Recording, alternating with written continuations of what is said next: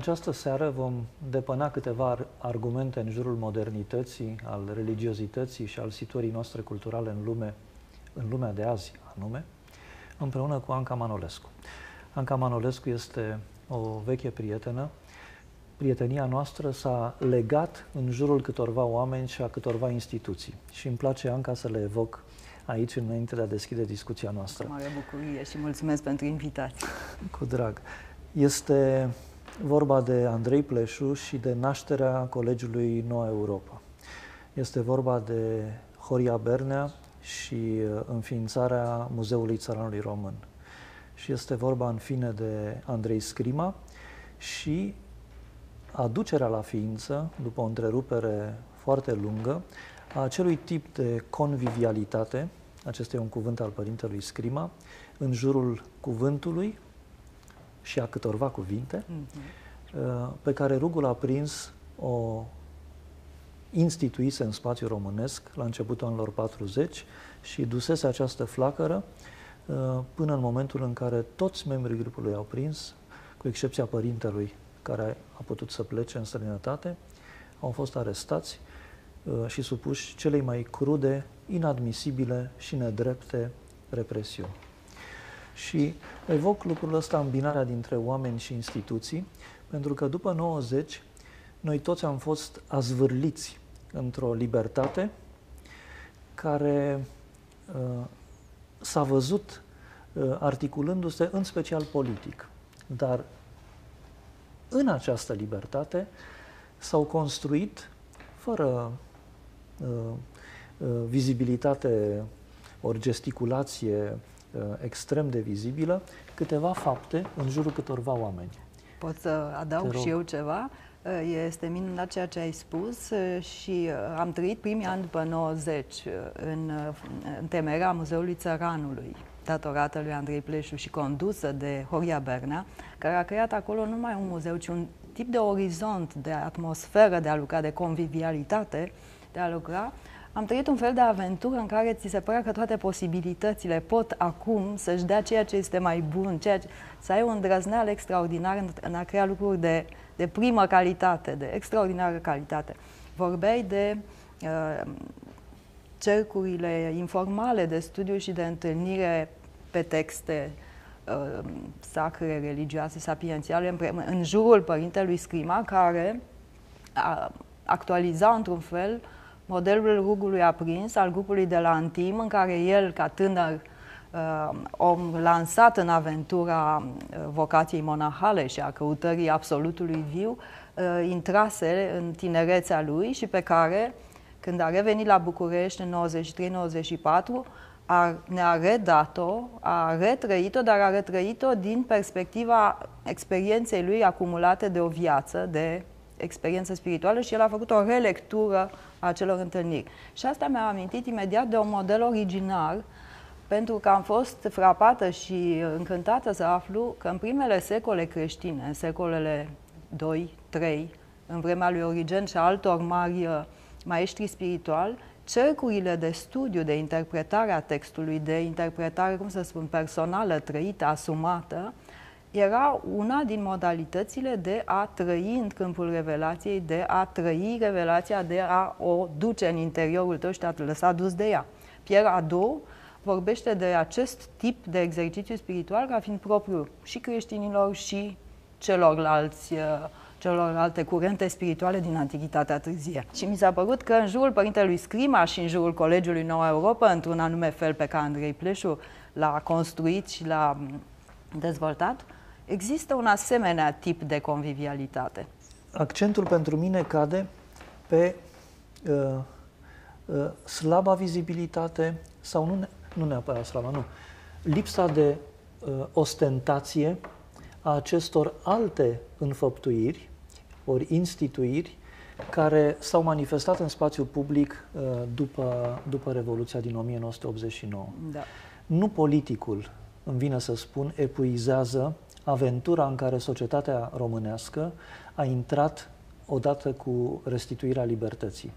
Și Colegiul Noua Europa, în jurul lui Andrei Pleșu, Muzeul Țăranului Român, în jurul lui Horia Bernea, uh, aceste grupuri de discuții în jurul uh, părintelui Scrima, toate astea fac parte din istoria românească într-un fel care încă nu este deplin vizibil și care uh, a fost perfect neostentativ, deși a legat atâtea destine și a creat atâtea fire în societate, încât astăzi este ca o pânză a unui vechi maestru olandez, care este irizată de multele crăpături ale verniului Absolut. și înainte nu fusese decât o suprafață lisă. Absolut, ai perfectă dreptate și așa cum spui, între aceste trei tipuri de, de convivialitate, Colegiul Nou Europa, Muzeul Țăranului și uh, lumea care gravita în jurul Părintelui Scrima, există uh, între pătrunderi, e o lume comună da. și sunt puncte de reunire a unor anumiți oameni, care, a unor intelectuali care au deschidere spirituală, care au orientare spirituală și care,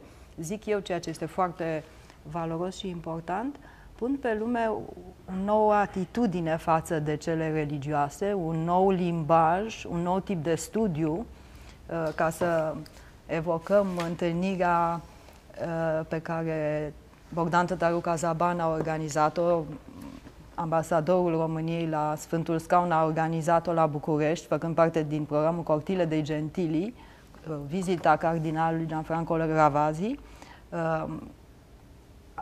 A văzut, am înțeles că a fost uluit de ce tip de discuții, de preocupări, de, de limbaj, de, de, ab, de abordare există asupra problematicii religioase și a unei problematici religioase care uh, poate în apusie mai puțin uh, întâlnită și anume e vorba de o abordare riguroasă, academică și în același timp asumată. Nu e vorba de uh, un uh, spectator care studiază la rece o anumită materie fără implicare.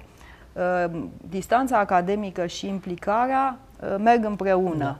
Da. ceea ce mi se pare că e un lucru foarte valoros și cred că, îmi permit să spun, poate nu sunt destul de modestă, că România are nevoie de asemenea tip de aducere la zi a problematicii și a abordării chestiunii religioase, implicării religioase și în alte intelectualități pe care uh, tradițiile religioase ale Europei, în primul rând cea creștină, ni le pun în față. E un depozit care trebuie deschis, care trebuie lucrat, care trebuie asumat, care trebuie transmis mai departe. Aș vrea să prezint uh, uh cărțile pe care le am aici în față și care sunt uh, cărțile tale. Uh, nu însă înainte, de a spune că ai condus revista Martor. Martor era o revistă uh, a Muzeului Țăranului Român, nu știu dacă mai apare. Continuă să apară. Continuă o fac, o revistă anuală de antropologie culturală. Uh, a cărui, al cărui aspect era extraordinar de frumos. De un rafinament extraordinar realizat de Horia Bernea și era o bucurie să lucrez cu el, cu spontaneitatea cu care le rezolva pe toate. Vreau să, vreau să evoc o întâmplare cu el. Eram la el în birou și tu ai intrat, Anca, cu o copertă uh, a, cu niște fotografii? Cu poate? niște fotografii, mm-hmm. da. Cu o fotografie, uh, uh, o fotografie din anii 30, al unui fotograf faimos, al cărui nume îmi da, scapă. Da, spune. Bergman.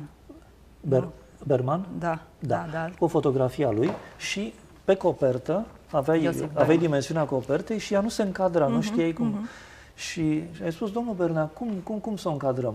Și el, cum era așa un urs, s-a uitat la ea, dragă, și-a luat un, o cariocă un ca, și imediat a, a tăiat exact în încadrat, proporția exact. în care exact. trebuia ca să Le păstrez perfect. acele fotografii cu da. urma mâinii lui. Fă... Ții minte Da, absolut, da. absolut. Deci el avea o, o intuiție genială și rapidă a da. perfecțiunii. Absolut și știa să, să o dea celuilalt, pentru că alegerea fotografiilor, potrivirea cu textele era o bucurie. El da. te ținea lângă el și îți explica cum se face, ce târcoale trebuie să dai, ce repuneri în cauza ale fotografiilor. Te învăța cum să te apropii de materia respectivă. E, Martorul era uh, un astfel de obiect artistic extraordinar. Și iată cum acest lucru a fost trecut către uh, Anca Manolescu. Ce aveți aici este o invitație. Mm-hmm. Așa trimite Anca Manolescu invitațiile. Grație lui Horia Berna, evident. Aceasta este invitația pe care am primit-o la lansarea cărții Eh, despre care o să vorbim astăzi, Stilul religiei în modernitatea târzie, o carte apărută la Polirom. Eh, în care vedeți o imagine din New York.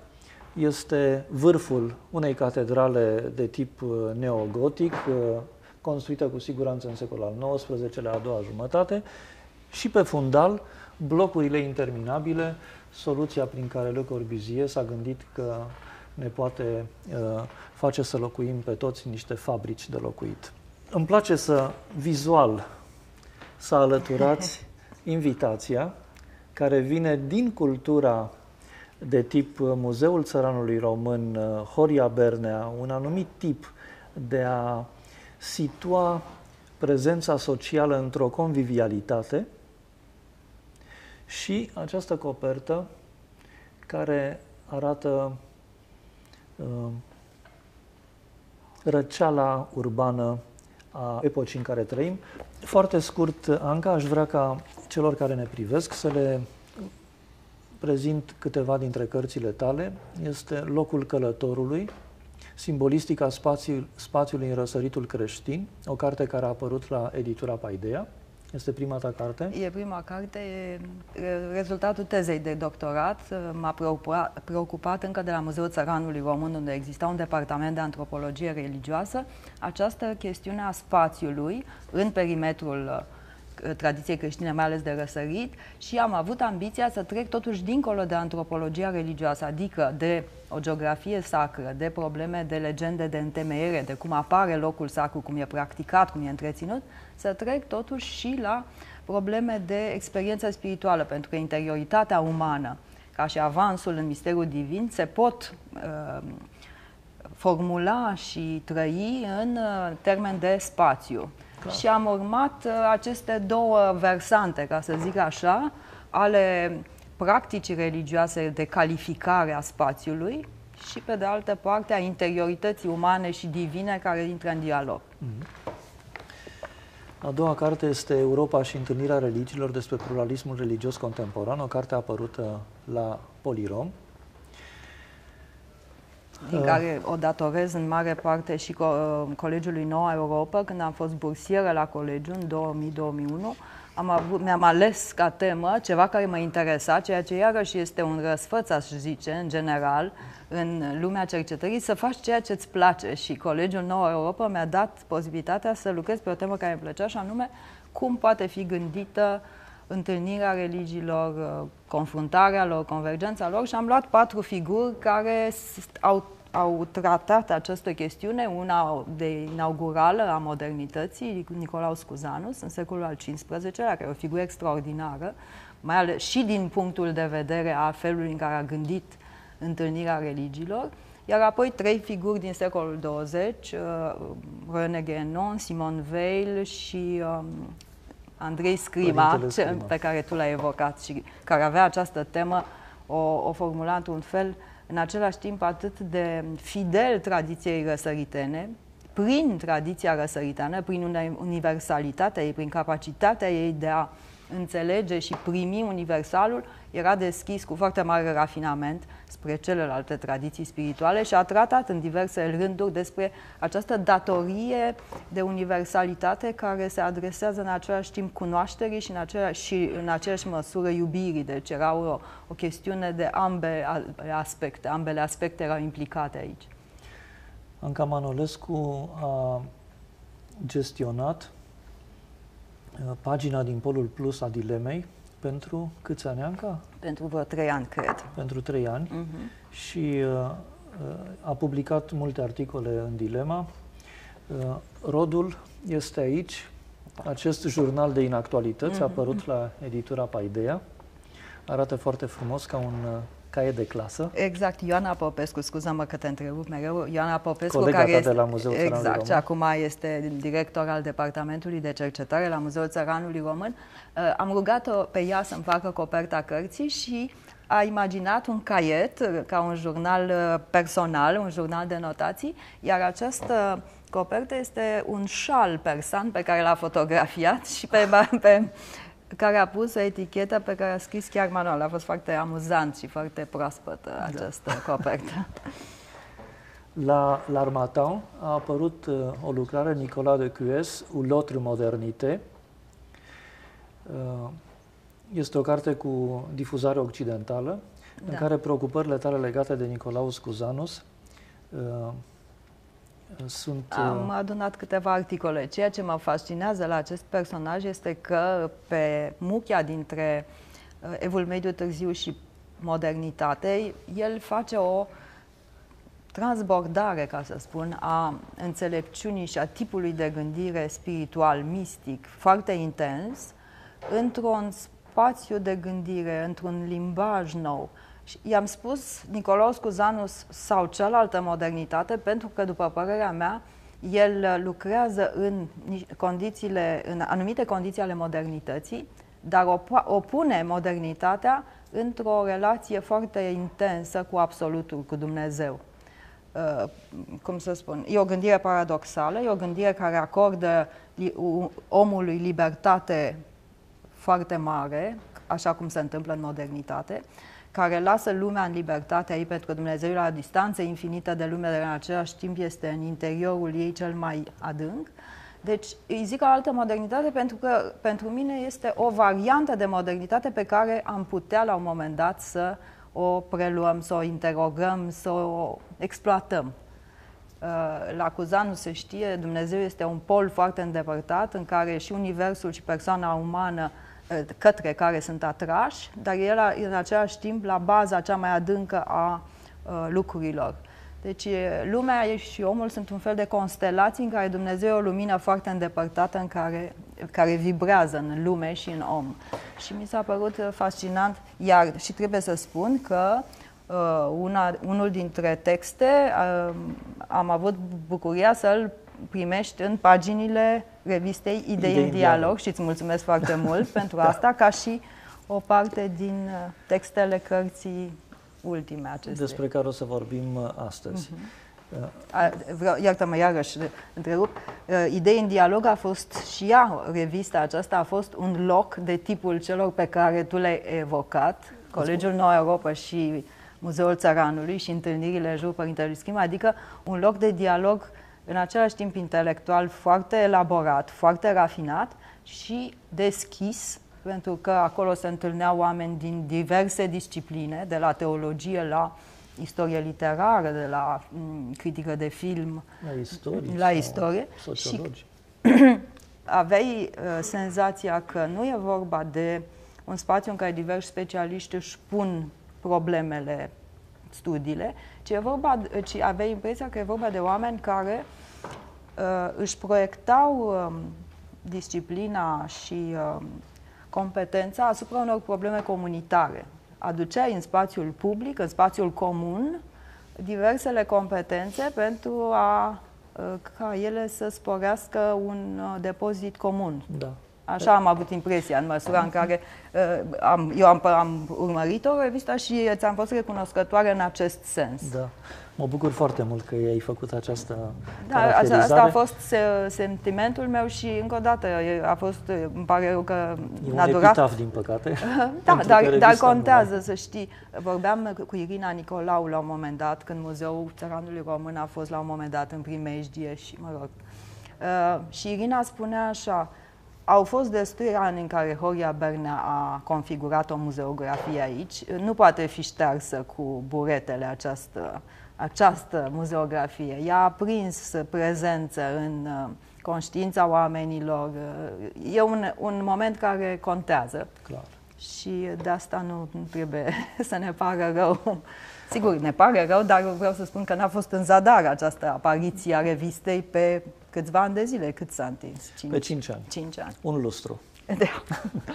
Vreau să spun două cuvinte despre Nicolaus Cuzanos. Uh, unul se referă la durabilitate, celălalt la faptul că el a fost un matematician. Am să încep cu matematicianul.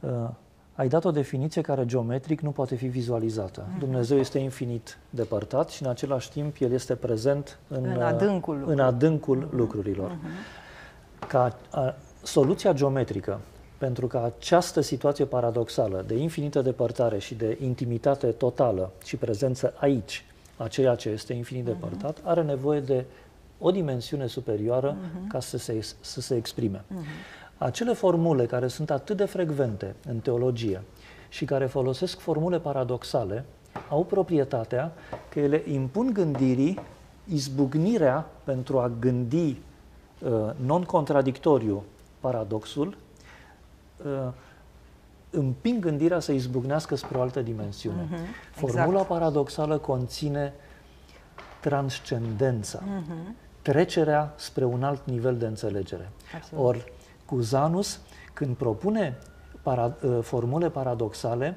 o face ca matematician în zorii modernității, pentru că mintea noastră a modernilor este o minte abstractă, este o minte de matematicieni, mm-hmm. chiar dacă suntem filologi. Da. Așa suntem născuți mm-hmm. în modernitate. Ori acest tip de formulări care sunt abundente, abundente la Cuzanus, la Cuzan. pe asta își construiește în fond sunt menite religioasă să obțină în mintea modernului exact efectul pe care formulele paradoxale ale crezului uh-huh. le obțineau în mintea omului tradițional. Să actualizeze o dimensiune care până atunci e inaparentă, pe da, care, da, care da. nu intră în regimul naturalelor. Da, e ca absolut. o sămânță care conține uh-huh. transcendența da, da, și care e pusă în mintea noastră. Așa. Exact, și el uh, mizează metodic pe chestia Clar. asta, pentru că toate, toate tratatele lui sunt construite ca un fel de intensificare a paradoxului, da. pentru ca mintea efectiv efectiv să înainteze. Să țâșnească raportul exact, de transcendență. Da, da, da, și să urmărească această dimensiune a transcendenței. A doua observație legată de Cuzanus este continuitatea culturii occidentale. Cuzanus, în locul lui de baștină, în acest Cues, mm-hmm, o localitate Mozelan, de da. pe malul Mozelei, mm-hmm. există o fundație care funcționează din timpurile lui. A scris cu mâna lui, am văzut acest lucru în vitrină, într-un facsimil firește, mm-hmm. a scris cu mâna lui uh, uh, statutul acestei fundații. Mm-hmm. După aceste statute funcționează fundația de atunci. Da, absolut. Neabătut. Mm-hmm. Este un lucru care îți impune aproape la fel de mult ca apariția bruscă a unui înger în mijlocul unei piețe publice. Da, da, absolut. Pentru că și ăsta este un fel de înger. Absolut. Și îndrăznesc să mai adaug ceva despre Cuzanus. Uh, faptul că el a fost un cardinal, deci a fost o personalitate în ierarhia Bisericii Catolice și foarte activ în această ierarhie și a fost totodată un nonconformist. El a fost paradoxal și în propria lui viață și în propriul traseu. De pildă, el era un mare admirator și un continuator al lui Eckhart, un mistic și un teolog de vârf, de mare vârf metafizician din secolul al XIII-lea, XIV, pe care biserica îl, îl, îl condamnase, îl, îl scosese din circuit. Orcuzanus uh, culege manuscrise cartiene. Cred că nu mă înșel, există manuscrise care se găsesc numai la el în bibliotecă ale și sunt uh, adnotate de către el. Deci avea această libertate a spiritului și o libertate care trecea dincolo de normele, legiuirile oficiale ale bisericii. Pe noi ne miră asta acum, da. dar pe vremea era regula. Absolut. Dacă, dacă ne uităm la originile științei moderne a naturii, vedem că toți cei care erau atunci numiți calculatores, pentru mm-hmm. că mhm. erau matematicieni, și uh, au făcut propuneri decisive pentru tentativa de a matematiza mișcarea neuniformă, mm-hmm. toți erau teologi. Da, da. Nici unii nu erau mm-hmm. magiștri doar. Da, da. Toți aveau gradul mm-hmm. de mhm, teologi. Mm-hmm. Și matematica era totuși folosită în mod special ca, ca suport al unei... Un, al unei unii condamnând lucrul ăsta. Unui condamnând, nu, da, da nu, dar... Gerson, de exemplu, da, era foarte adevărat. împotrivă. Da, da, da, evident. Sigur. Vreau aici să vă arăt mm-hmm. o mhm. carte care este rodul unui astfel de de colocviu, exact. de convivialitate Mai în jurul un unei exemplu idei.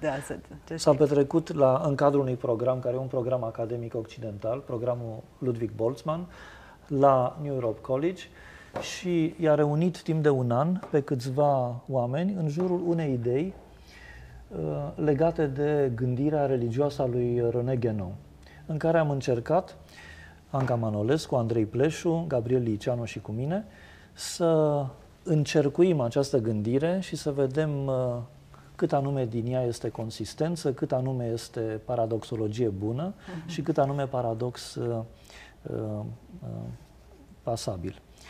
Uh, trebuie să mărturisesc și de a arăt această carte. Anca Manolescu a avut grijă să înregistreze, a transcris s-a ținut de noi ca să corectăm Da, am crezut că merită acest lucru pentru că a fost un dialog uh, cu totul special. Adică tematica era bine precizată, dar fiecare dintre participanți a venit cu propria lui abordare, cu interesele lui. Tu ai venit cu o abordare în același timp spirituală și, filo- și științifică Uh, simbolismul crucii de care vorbește Genon, tu încercai să regăse, îl regăsești sau să regăsești corespondențele în situațiile de studiu al fizicii. Gabriel Iliceanu venea cu distanța destul de rece. Fenomenologuri care caută da. un sol fenomenologic exact. pentru toate afirmațiile. Exact, exact. Andrei Pleșu a reușit să, să redea uh, materia genoniană, care în genere e destul de aridă, să o redea cu o prospețime și cu o expresivitate cu totul specială, să adauge lucruri noi, să adauge note interesante și de, peste toate a fost vorba și tu ai făcut de, de multe ori intervenții la uh, situarea noastră față de religioase acum, aici, Adică ea a fost și o materie care să te mobilizeze spre imediatul relației noastre cu, Adaug cu religia. și contribuția ta pe care cu discreție ai trecut-o sub tăcere, da. iar tu, Anca, ai venit cu încadrarea gândirii lui Genom, pe care o cunoști foarte bine. Da, a fost uh, pentru mine importantă la un moment dat. Da, da. Ai încadrat-o în gândirea tradițională a epocii în genere și, îmi vine să spun, în istoria religiilor. Ai arătat uh, similaritățile, omologiile între felurile de a gândi, ori simbolurile de care uza René Guénon, da. Uh, în contextul uh, istoriei religiilor. Da, am avut, când am citit, el, el, are, el are o înălțime metafizică specială, convocând date din diverse tradiții și uh, am avut un reflex de tipul, ia să verific, materia asta extraordinară pe care o expune, chiar lucrează în interiorul tradițiilor, uh, și trebuie să spun că da, adică pentru mine Geno este o, o structură orientativă de lectură în interiorul logicii tradiționale. Uh, e o cheie de lectură. Nu înseamnă că el trebuie luat ca, ca, un, uh, ca, o, ca o nouă tradiție sau că asta este o prostie, după părerea mea. Unii sunt admirativi în sensul ăsta la ceea ce Geno a oferit. Nu, el niciodată nu s-a pretins să fie un om care îți aduce el un mesaj spiritual. Din potrivă, el s-a considerat un releu foarte discret, impersonal, al unei tematici metafizice pe care o uh, ilustrează și o probează cu date convergente pentru el din diverse spații religioase. Și uh, eu am încercat să văd chiar așa se întâmplă, logica fiecarei tradiții suportă o asemenea cheie de lectură și, și cred este? că da. da. Răspunsul este da. da. Anca, vreau să ajungem la cartea ta. Am participat la lansarea ei alături de Andrei Cornea și cine a mai Mihai fost? Neamțu. Și Mihai mhm. Neamțu. Uh-huh. Uh, și țin minte că atunci, când am citit cartea, am fost frapat de simetria pe care cartea ta uh, o face uh, cărții mele Omul Recent din 2001, care are ca subtitlu o critică a modernității din perspectiva întrebării ce se pierde atunci când ceva se câștigă. Uh-huh. Perspectiva din care eu am scris cartea este, modernitatea este evident un câștig. Uh, dar ce pierdem în momentul în care ne bucurăm de aceste câștiguri? Și punctul meu de vedere era, nu trebuie să renunțăm la aceste câștiguri, pentru că dacă la unele dintre datele modernității renunțăm, este o catastrofă de civilizație Absolut. și cumva un umanicid. Absolut. Uh, și trebuie să vedem cum anume, prin datele modernității, putem să evaluăm ceea ce pierdem ca să știm cum să ne raportăm uh, la, uh, la, la datoria față de sufletul nostru. Da, absolut. Ei bine, m-a frapat să văd că tu răspunzi la întrebarea răsturnată. Ce se câștigă atunci când ceva se pierde? Când ceva foarte mult, foarte mare, foarte important se pierde. Ai, ai pornit de la faptul că modernitatea este un dat și ea pare să altereze, să erodeze în tradițiile religioase lucruri extrem de semnificative. Ei bine, este doar o pierdere, te întreb tu, sau într-un mod subtil și religios relevant, mm-hmm. aceste pierderi sunt de fapt deschideri către ceva uh, semnificativ, către da, ceva operant pentru, reau expresia, datoria față de sufletul nostru. Da. Vreau să-ți spun ceva și foarte frumos ceea ce ai spus și e just. Unul uh, din cărțile tale, din Omul Recent și din discernământul modernizării, uh, nu e vorba dacă, put, dacă trebuie sau nu să renunțăm la modernitate, la a fi modern, ceea ce reiese și sunt absolut de acord, e că nu putem renunța la a fi modern. Suntem în condiția modernității. Asta este, un, uh, asta e una din presupozițiile la care am pornit. E nerealist să crezi că tu, om modern, uh, plămădit de câteva secole în um, postulatele culturii și ale mentalității moderne, te vei putea transforma peste noapte într-un om tradițional, vei putea regăsi un mediu tradițional. Mi se pare că este iluzoriu să faci acest uh, transfer. Și e chiar greșit. Și e greșit că este. Uh, și tu o spui și tu la fel. Da. Uh, ai spus-o foarte clar în discernământul modernizării, în capitolul Faptul de a fi modern. Nu putem să nu fim modern, putem fi modern tulburați, adică oameni care se întreabă cu insistență ce pierdem în măsura în care în spectacolul foarte prosper al modernității, sub diverse aspecte material, științific, uh, pierdem uh, foarte mult din acest vector uh, vertical, din datoria față de sufletul nostru, de statura întreagă a persoanei umane. Vrei, vrei să... Da, iartă-mă. A doua presupoziție pe care și tu o ai, și în omul recent, și în discernământul modernizării, este că laicitatea, modernitatea, mentalitatea modernă nu poate fi un spațiu ieșit de sub transcendența participabilă a lui Dumnezeu. A spune că este ceva care nu poate fi exploatat spiritual, care este lipsit de orice sens spiritual, înseamnă a lăsa în afara divinului universal o bucată, ceea ce logic este... Nu merge. Nu merge. Și atunci, încurajată de aceste două puncte, de multă vreme voiam să uh, fac un fel de Uh, inventar a ceea ce ne mai poate susține în condițiile modernității târzii ale zilei de astăzi, uh, efortul spre transcendent sau datoria față de sufletul nostru, de statura întreaga persoanei. O cartea ta, Omul recent și pe urmă mai ales discernământul modernizării, amândouă, dar m-au îndemnat să, să pornesc la drum. Mă bucur să aflu această da, genealogie. Adică, prin, prin prezența lor și prin lectura lor, mi-am zis, da, merită să fac asta, să fac, să încerc să fac un inventar modest a ceea ce se poate câștiga când, um, cum să spun, portretul social, portretul cultural acceptat și de la sine înțeles al religiei, așa cum e el în spațiile tradiționale, unde toate aspectele vieții sunt de la sine înțeles, orientate de spiritual, um, coordonate de el, îmbrățișate de el, toate acestea la noi, în societatea modernității târzii, uh, au pierit sau s-au diminuat teribil de mult. Uh, și uh, e de spus că toate, cam toate beneficiile sau avantajele uh, pe care le trec în revistă, tu ai observat la lansarea cărții, sunt propuse, nu, nu afirm că ele pot lucra fără niciun fel de rest, fără niciun fel de Deci nu, nu identifici un mecanism nu. prin care dacă am asta, trebuie să se întâmple. Să obțin ce acest. Tu spui așa, uh, ar putea să. Exact. Nu e obligatoriu uh-huh, uh-huh. ca. Exact. Faptul că nu e un mecanism Asta înseamnă două lucruri. Unu, nu avansezi o teză de filozofie a istoriei de tip fatalist și, doi, pui accentul pe libertatea umană Absolut. și pe posibilitățile care uh, zac unde? Exact în sufletul căruia îi adresez mesajul. Da, sunt absolut de acord și după cum ai văzut, primul capitol al cărții este, uh, se, se leagă de libertăți și libertate, uh-huh. adică de cele două moduri de a gândi libertatea, cea care ne stă la îndemână, aceea este libertățile pe care le avem, pe care le practicăm, cu care ne-am obișnuit în fiecare clipă, libertatea de a gândi, libertatea de a circula, libertatea de a fi informat. În fine, omul modern, omul societăților occidentale, al democrațiilor liberale, își uh, savurează libertatea de fiecare moment de tipul ăsta. Dar ultimul tip de libertate, cel mai evident, este libertatea alegerii pe piața comercială, a modelului comercial, fie că e vorba de produse de larg consum, fie că e vorba de produse culturale, religioase sau altele, nu? Uh, deci uh, omul occidental uh, își practică demnitatea libertăților și își practică libertatea de alegere pe o foarte vastă plajă de produse.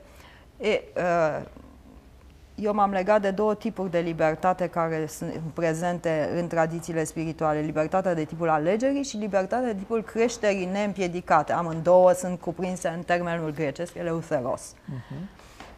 Și eu mi-am spus așa, uh, omul modern este solicitat la maximum în ce privește libertatea lui de alegere. Dar această alegere el, el um, constată clipă de clipă este parțială, că lasă mereu ceva în afară, că îl situează pe plaja diversității, alternativei.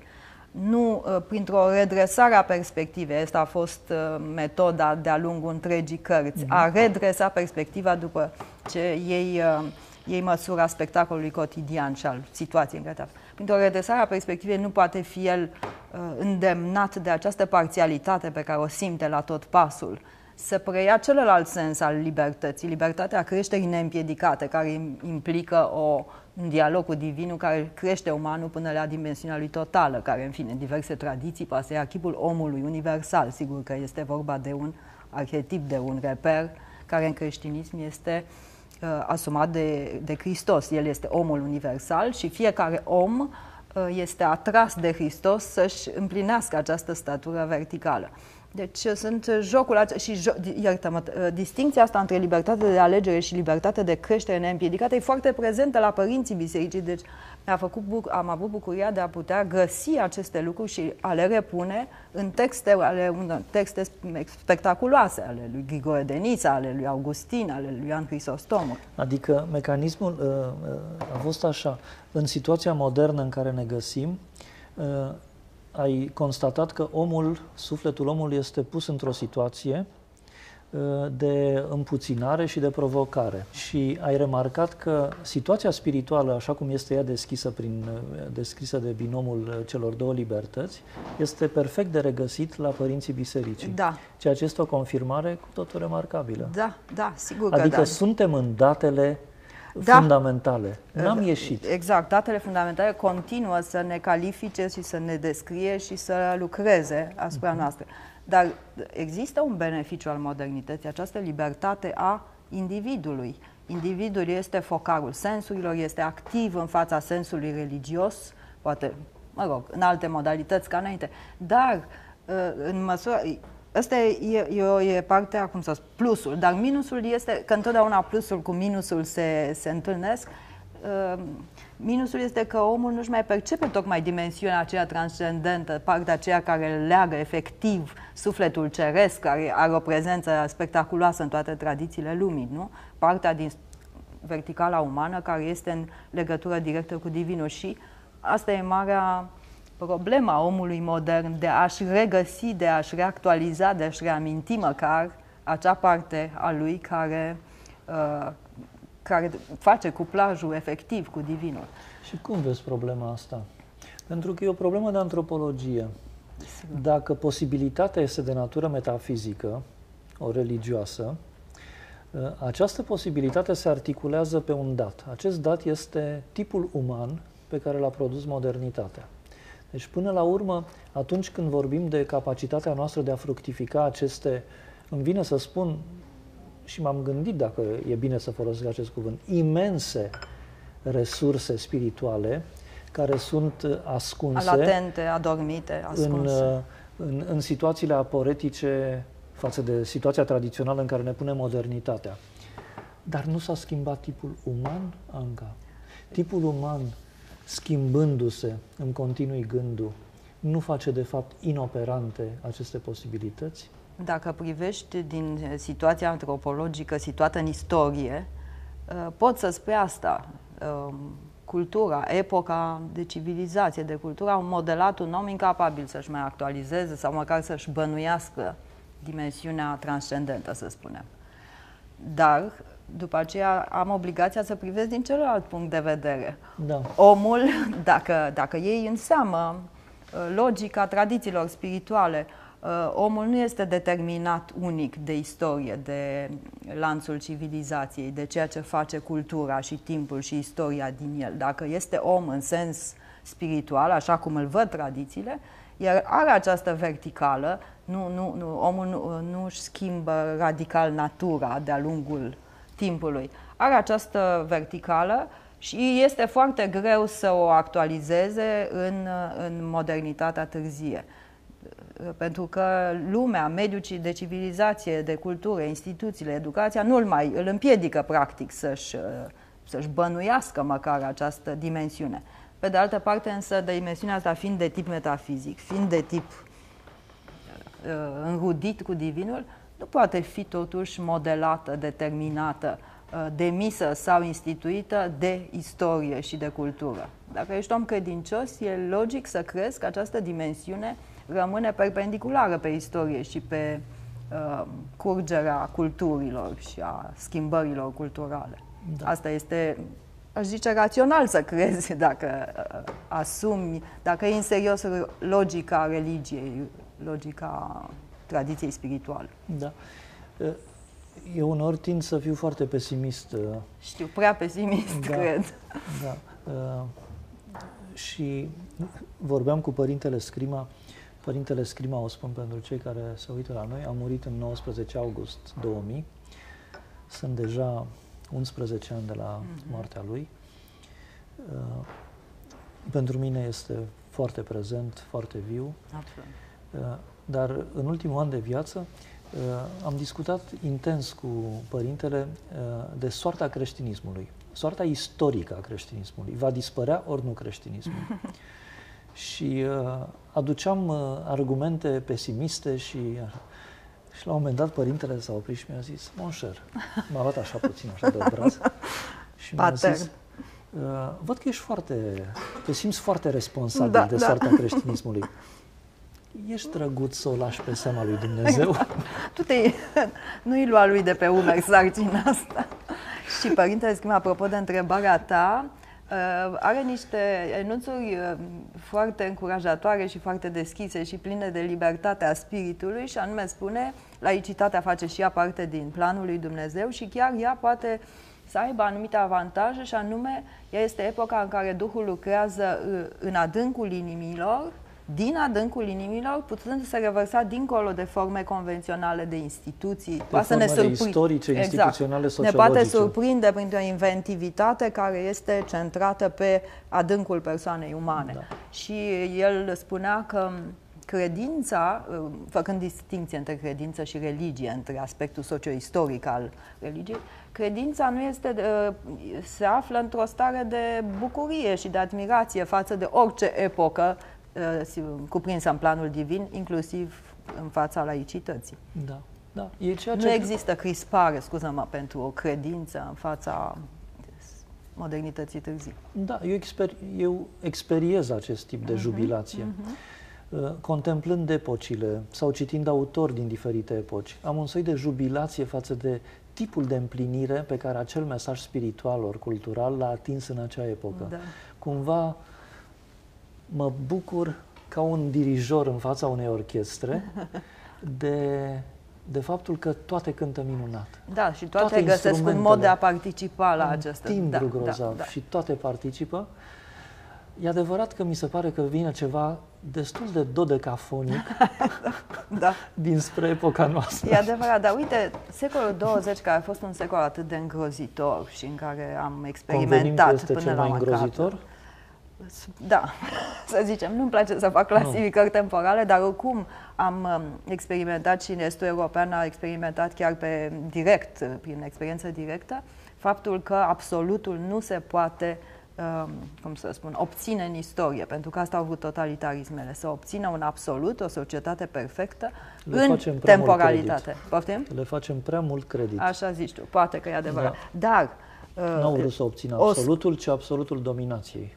Bineînțeles, dar totuși au pretins, au pretins măcar uh, au că, pretins. Că, că oferă un, o, o contrafacere absolută. Și iată, există, vorbesc de totalitarisme pentru că voi invoca două nume care s-au opus totalitarismului. Simon Weil și Nicolae Berdiaev sunt niște figuri foarte speciale în secolul 20. Nicolae Berdiaev este un um, uh, filozof rus de sorginte nobilă, care a refuzat religia conformistă, ortodox conformistă de la sfârșitul secolului XIX și începutul 20, a devenit marxist și pe urmă a făcut o critică a marxismului din punct de vedere spiritual.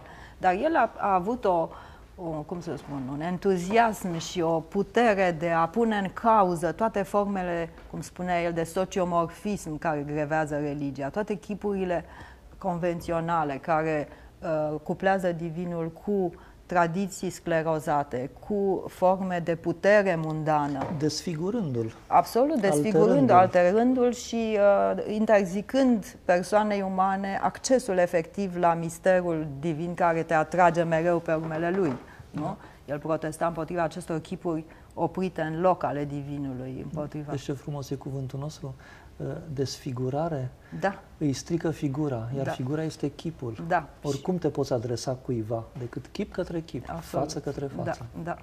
Și uh, la polul opus, desfigurare este da. transfigurarea, da, adică da. trecerea prin chip da. dincolo spre... Admirabil. Da.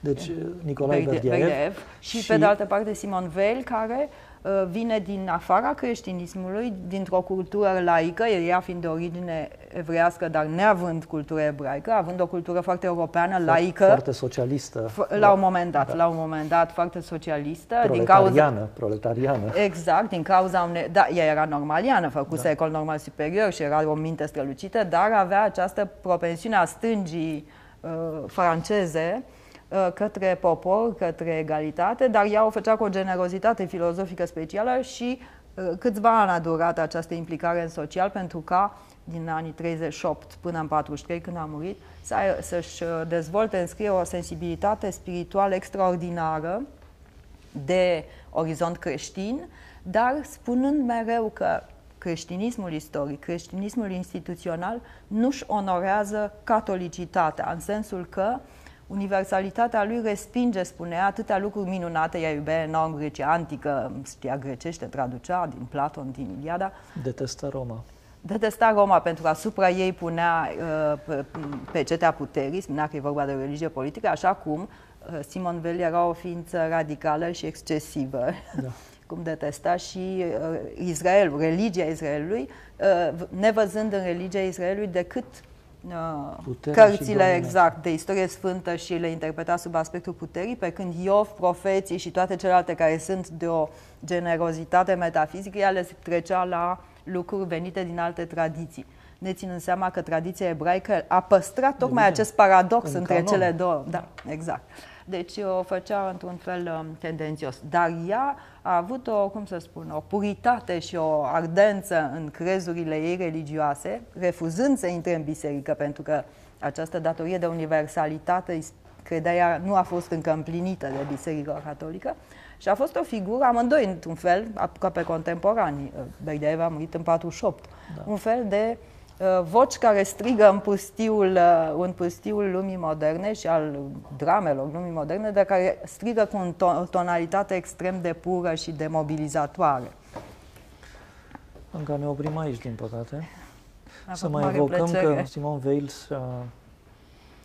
s-a, s-a omorât din solidaritate cu suferința oamenilor din război. Absolut, da, da. Și-a lăsat să moară de foame da. și ceea ce ea... Fiind la Londra, fiind la Londra, era protejată, scăpase, ca evreică scăpase, da. scăpase ca om da. de toată nenorocirea, dar ea a vrut să fie solidară cu cei mai lipsiți de mijloace Absolut. și s-a lăsat să moară de, de foame. Fa- și dacă mai pot, pot să adaug două lucruri. Ea nu voia să scape. Ea a făcut orice efort uh, și în sudul Franței și în America să fie trimisă să în rezistență. Da, da, da. Avea o vocație a martiriului. Absolut, absolut. Și deci, a nimicirii de sine. Da, așa. Și în ultimele luni, când la Londra făcea aceste mm, greve ale foamei până la urmă, ca să, să fie alături de toți cei lipsiți, ea a conceput un proiect uh, care se cheamă L'Enracinement, rădăcinarea, pentru ce va fi Franța, ce va fi Europa, după ce te- s-a terminat era barbariei, era războiului. Și acest proiect mi s-a părut excepțional că ea îl înrădăcina spiritual, spunea un proiect de societate care să fie ordonat de exigența de bine absolut care trăiește în sufletul fiecărei persoane, dar care își are realitatea și sursa de realitate în altă lume, deci e vorba, se referea la transcendența persoanei umane, dar care, spunea ea, să fie inteligibil, convingător uh, pentru credincioși și pentru necredincioși. Era modul ei de a universaliza Clar. Uh, mesajul creștin. Le deux. Exact. Uh, Anca, îți mulțumesc foarte mult. Mi-a făcut mare plăcere și eu îți mulțumesc pentru da. invitație. Da. Ce am auzit aici, și acum mă adresez celor care se uită la noi, este limbajul modernității, nu pur și simplu, ci cu exigențele spirituale care vin din limbajul de totdeauna al sufletului. Modernitate plus suflet. Îți mulțumesc foarte mult. Și eu îți mulțumesc. Mi-a făcut mare plăcere în continuitate cu toate celelalte întâlniri pe care le-ai evocat.